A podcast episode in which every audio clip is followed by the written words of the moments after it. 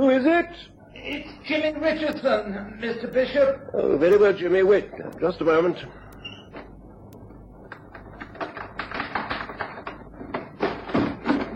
What the? Who are you? What, Get him quickly. Get him quickly. Chloroform quickly. Uh, don't, don't make so much noise. Get him. All right. All right, I got him. And he got lost. That's, yes, easy now. That's it. Good. Good, he's out. We've got him.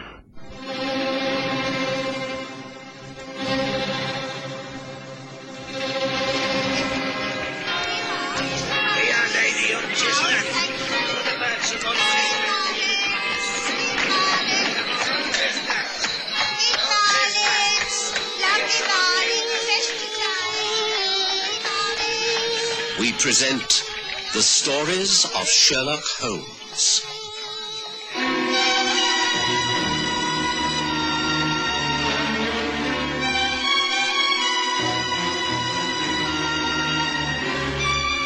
The missing inventor.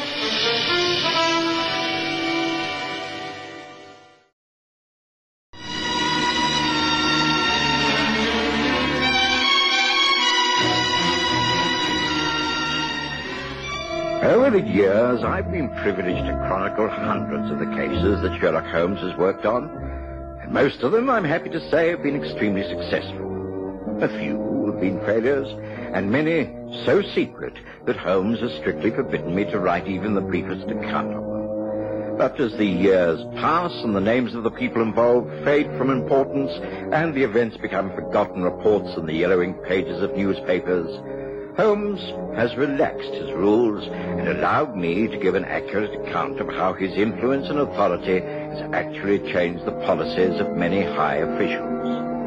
Uh, there was one case that is now over ten years old. It happened back in 1881. I was still living in the rooms at 221B Baker Street. I clearly remember that it was summer, and for England, a rather beautiful summer, filled with clear skies, warm days, and leisurely evenings. But Holmes was rather bored, and, as always in these circumstances, he scanned the newspapers for any sort of unsolved crime. Uh, nothing. Nothing at all, Watson. The fine weather has made all London content. Not a single crime of interest reported in the daily press. Oh, surely you should be glad of that, Holmes. No law-abiding citizen can actually want a crime to happen. No, no, of course not. But the, the average person can give vent to his feelings in various ways. He can read books of violence and murder, adventure stories where the hero does things he dare not do himself. He can go to the theatre and rid himself of the emotions of anger and hatred. Unfortunately, I am unable to do that. I have to remain apart, to be analytical, dispassionate. I need something real to occupy my mind, not some fictional fantasy. That's why the only thing in this evening's paper that interests me is the so-called agony column, the personal cry for help. Uh, for instance, listen to this. It says here, Colin, please come back. I forgive you and I am truly sorry, Florence. Now that's human drama if you like. Now there's another here. The gentleman who helped an elderly lady to a hansom cab on Tuesday the 15th in Regent Street, please answer this box number where he will hear something to his advantage. Uh, or even better still, what about this one? All is well with higher clergy. Await instructions, Seabird. Now, doesn't that stir the imagination, Watson? Can you work out what those messages mean in terms of human relationships? No, no, I can't. But, well, we approach life from different angles, Holmes. I, I'm concerned with the physical well-being of my patients, and I'm content to heal their bodies as best I can. I leave the imaginative workings of the mind to you. Ah, a visitor.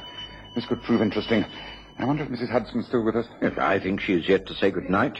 She usually pops her head in. Yes, I think she's answering the door. Well, I know I have no appointments this evening. Oh, well, at least it will alleviate the boredom. Oh, excuse me, Mr. Holmes. A young gentleman to see you, sir. He says it's an urgent matter, but he ain't got no appointment. Have you the time? All the time in the world, Mrs. Hudson. Show him in, please. Yeah, right, sir. This way, please. Thank you. Thank you very much. I must beg your pardon. This is an intrusion. But I do need your help. You are Sherlock Holmes? At your service. This is my friend and colleague, Dr. John Watson. How do you do? Whatever it is you have to say may be said in front of him. We work together on most of my cases. Uh, please do sit down. I see that you have walked here. You must be fatigued in this hot weather. Place your jacket over that chair. Feel free to smoke your pipe if you wish. Oh, thank you. Now, what is it that you're so anxious to talk to me about? Is it something connected with your past in the merchant navy, or your present job, which is to do with explosives? Good heavens, Mr. Holmes. I was told that you were swift to deduce things, but how do you know all this about me? I know very little about you, except that you walk like a seaman, that you have a tattoo mark from Australia on your right forearm, and that while your hands are well kept, suggesting that you do not indulge in manual work, the hairs on both hands and arms have been recently scorched. Those type of burns are usually associated with experiments with some form of gunpowder. Are you perhaps a scientist of some sort? Well, I'm amazed at your perception. Yes, yes, I am. My, name is Jimmy Richardson. I've had quite a checkered career, which did include a long stint at sea. I've always been interested in chemical and explosive research. At the moment, I work for Mr. Giles Bishop in his experimental workshop at Twickenham. I've been with him for a little over a year now, and, well, it, it's because of him that I'm here. You see, Mr. Bishop is an inventor. Quite a brilliant one. He's been perfecting a new type of gun. If he succeeds in selling the invention, it could revolutionize modern infantry warfare. He was to have given a demonstration next week. Everything has been going splendidly, and we are both sure of success. But, well, you see, Mr. Bishop has simply disappeared. Disappeared? Yes, without trace. We were due to carry out final tests at the workshop yesterday afternoon. I arrived, let myself in with my key, and did some paperwork while waiting for him. He didn't arrive. I worked until 10 o'clock and then packed up and went home. I thought some technical matter arising from his negotiations with the War Office might have delayed him. Well, I, I woke early this morning and was once again at work before him. When he didn't arrive by 10 o'clock, I once again locked up and went round to his lodgings. The landlady, Mrs. Craddock, said he hadn't been seen since the previous evening. His bed was not slept in. He... He must have been missing for two days, and I'm, I'm at my wit's end. I, I don't know what could have happened to him. You've been to the police? No, no, I... I think the very nature of Mr. Bishop's work indicates that I should stay away from the police. Frankly, Mr. Holmes, I'm worried that someone is after our new invention. In the hands of a foreign power, it could have a devastating effect upon our military position in many parts of the world. You have evidence that the secrets of this new gun have been leaked abroad? No, no evidence at all. I've made a complete check of the workshop. All the equipment is intact. All the relative papers are safely under lock and key. Nothing is missing. I would know if there was. It's all untouched exactly as it should be for our demonstration. Hmm. And then you're worried for Mr. Bishop personally? Yes. He's a wonderful man. It would be much more to the advantage of a foreign power to kidnap him and force all the knowledge from him than it would be to simply take the gun and its secrets. Please, won't you help to try and trace what has happened to him? It is far more important than I've been able to explain. I know that Mr. Bishop would not go off at this crucial time without letting me know what he was doing. He must have been abducted, forced away against his will. It's an urgent matter, Mr. Holmes. Please say that you will help.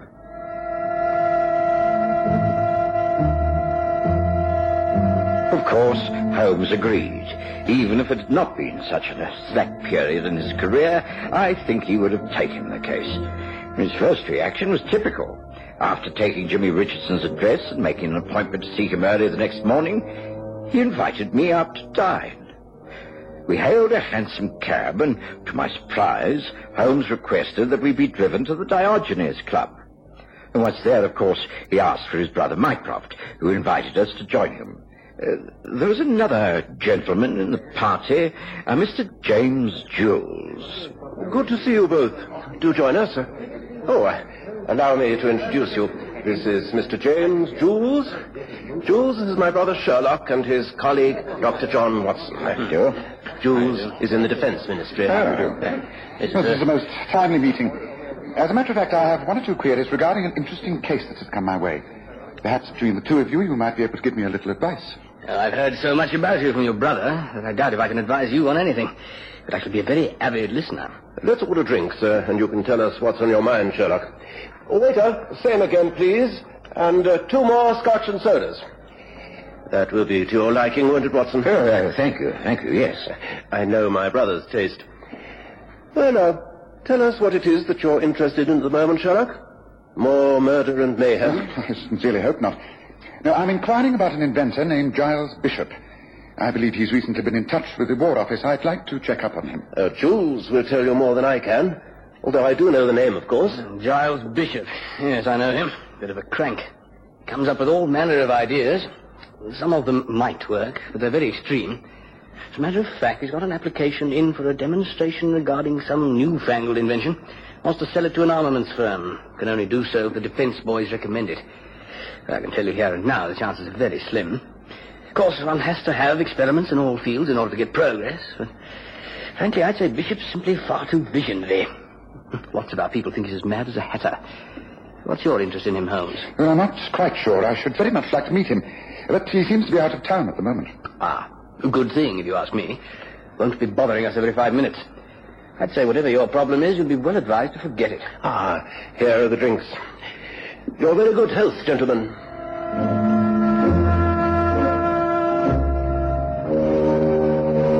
I was surprised that Holmes appeared to take James Jewell's advice, for he immediately changed the subject, and during and after an excellent dinner, the matter was not referred to again. We left the club quite early and took a hansom back to Baker Street. Holmes appeared thoughtful and hardly spoke. It wasn't until we were actually outside 221B that he showed any sign of interest.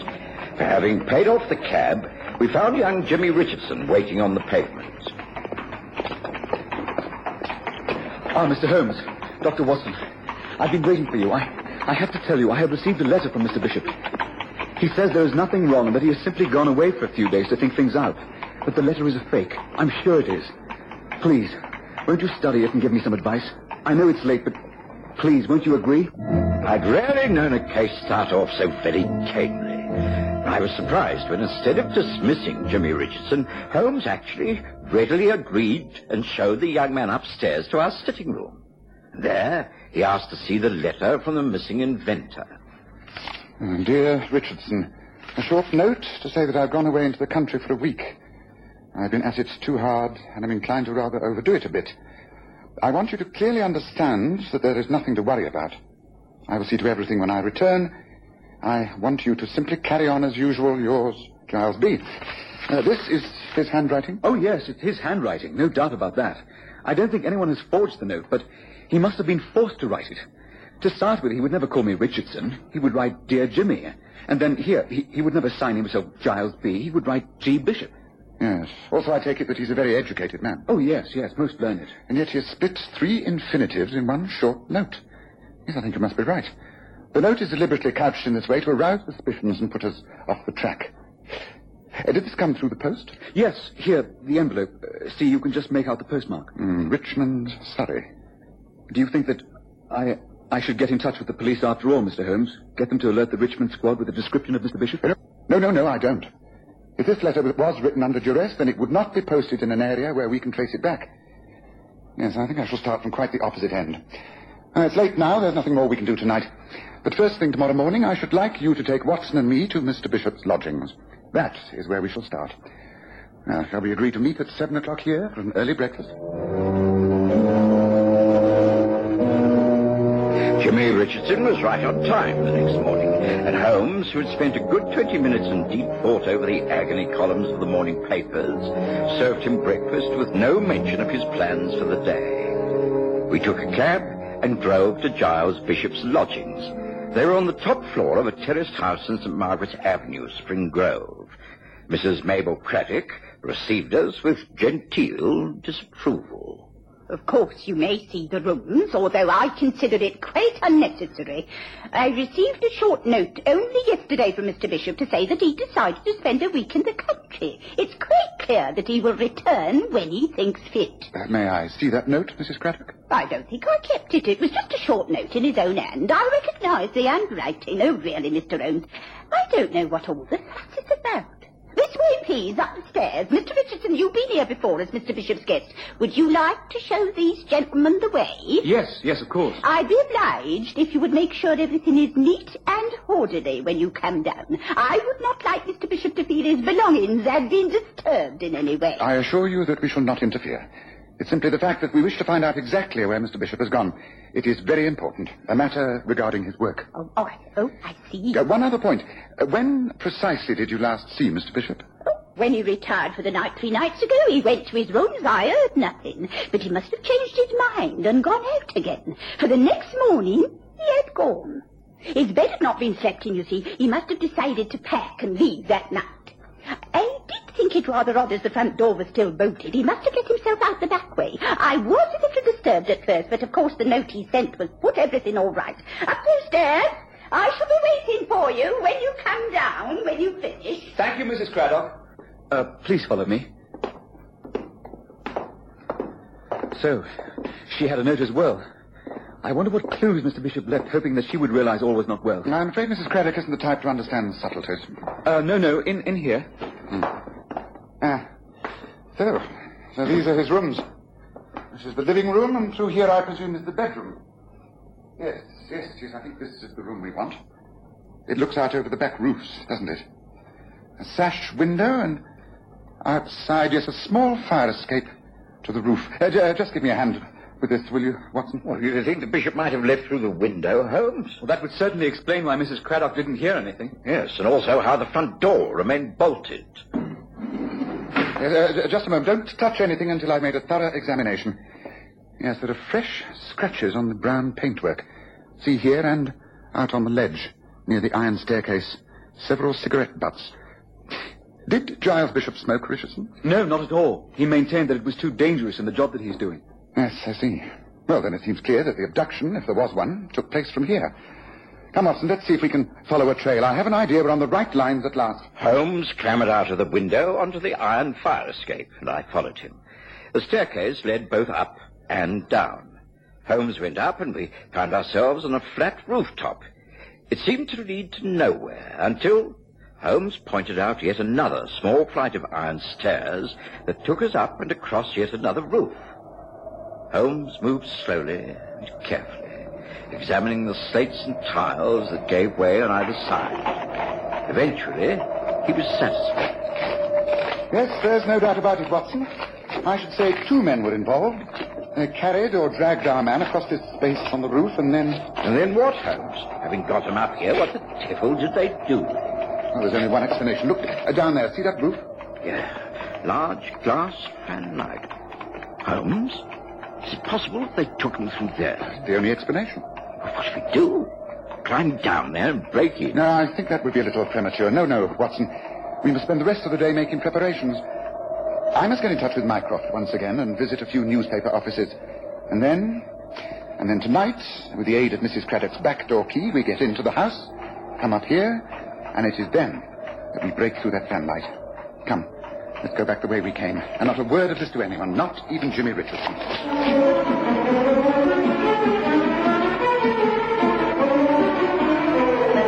I was completely baffled by the rest of that day.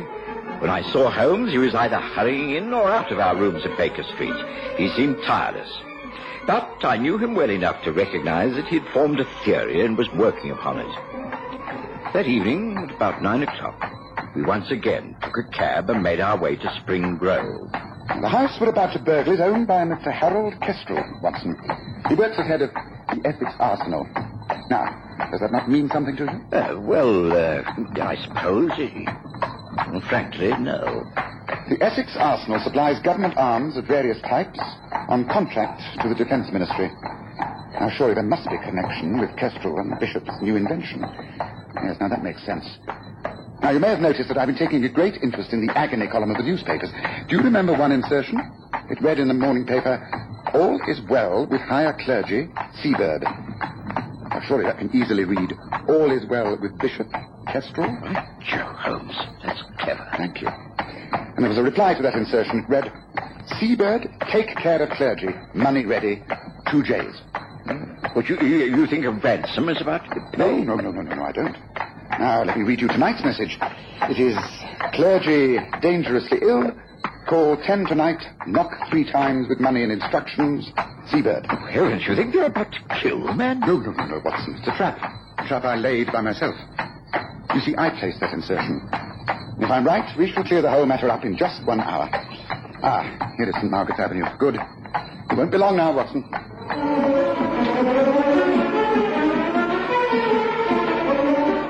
The entry into Bishop's lodgings and the quiet scramble across the rooftops in the evening light were far easier than I anticipated.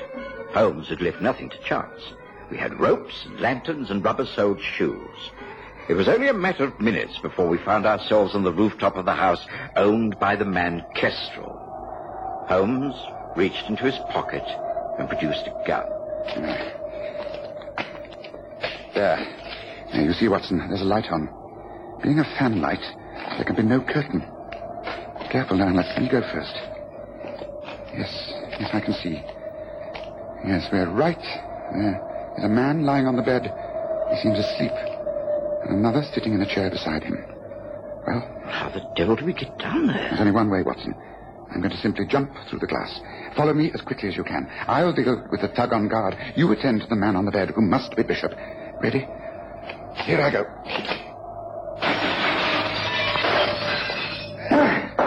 All right. Stand there with your hands over your head. Who, who are you? Now, what's this all about? Not to sound, not to sound, or you're a dead man. Watson, It, it's all right, Holmes. I, I'm with you. tend to Bishop. Very well. But this man's drugged, Holmes. He's, he's still alive. And I, I, I can't wake him. Don't try. Wait. Listen.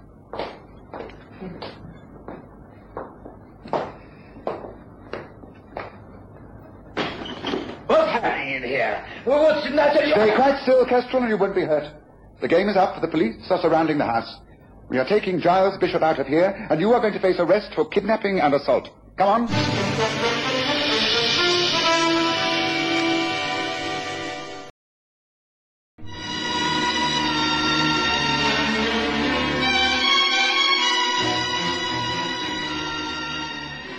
After that, events happened at a remarkable speed. The man named Kestrel must have realized that he could not escape. He refused to make a statement, wisely waiting for his lawyer to advise him. Holmes left me to take care of Bishop, and at gunpoint, forced Kestrel and the man called Woods downstairs. They didn't have long to wait before... Open it, Kestrel, and don't make a false move. Very well. Kestrel, what is it? What's wrong with Bishop? Why did Ah, we've caught the big fish at last. Come in, James Jules. Mycroft, bring the police in. The case is over. Well done, Sherlock. This way, man. This way. This way. Be careful. Back at our rooms, Holmes was able to add the final detail. It was all arranged by James Jules, the two J's of the advertisements. He was in need of money. He arranged a deal with Kestrel of the Essex Arsenal. He would renew the standing contracts for a certain sum. But then Bishop came up with this new invention, which, if the Defense Ministry were impressed by the demonstration, would alter all their contracts for arms. Bishop simply had to be kept out of the way until the business deals went through. Luckily, we were able to foil the kidnappers. The demonstration will take place as planned. And who knows, it could revolutionize the whole of this country's defenses. Let's hope so.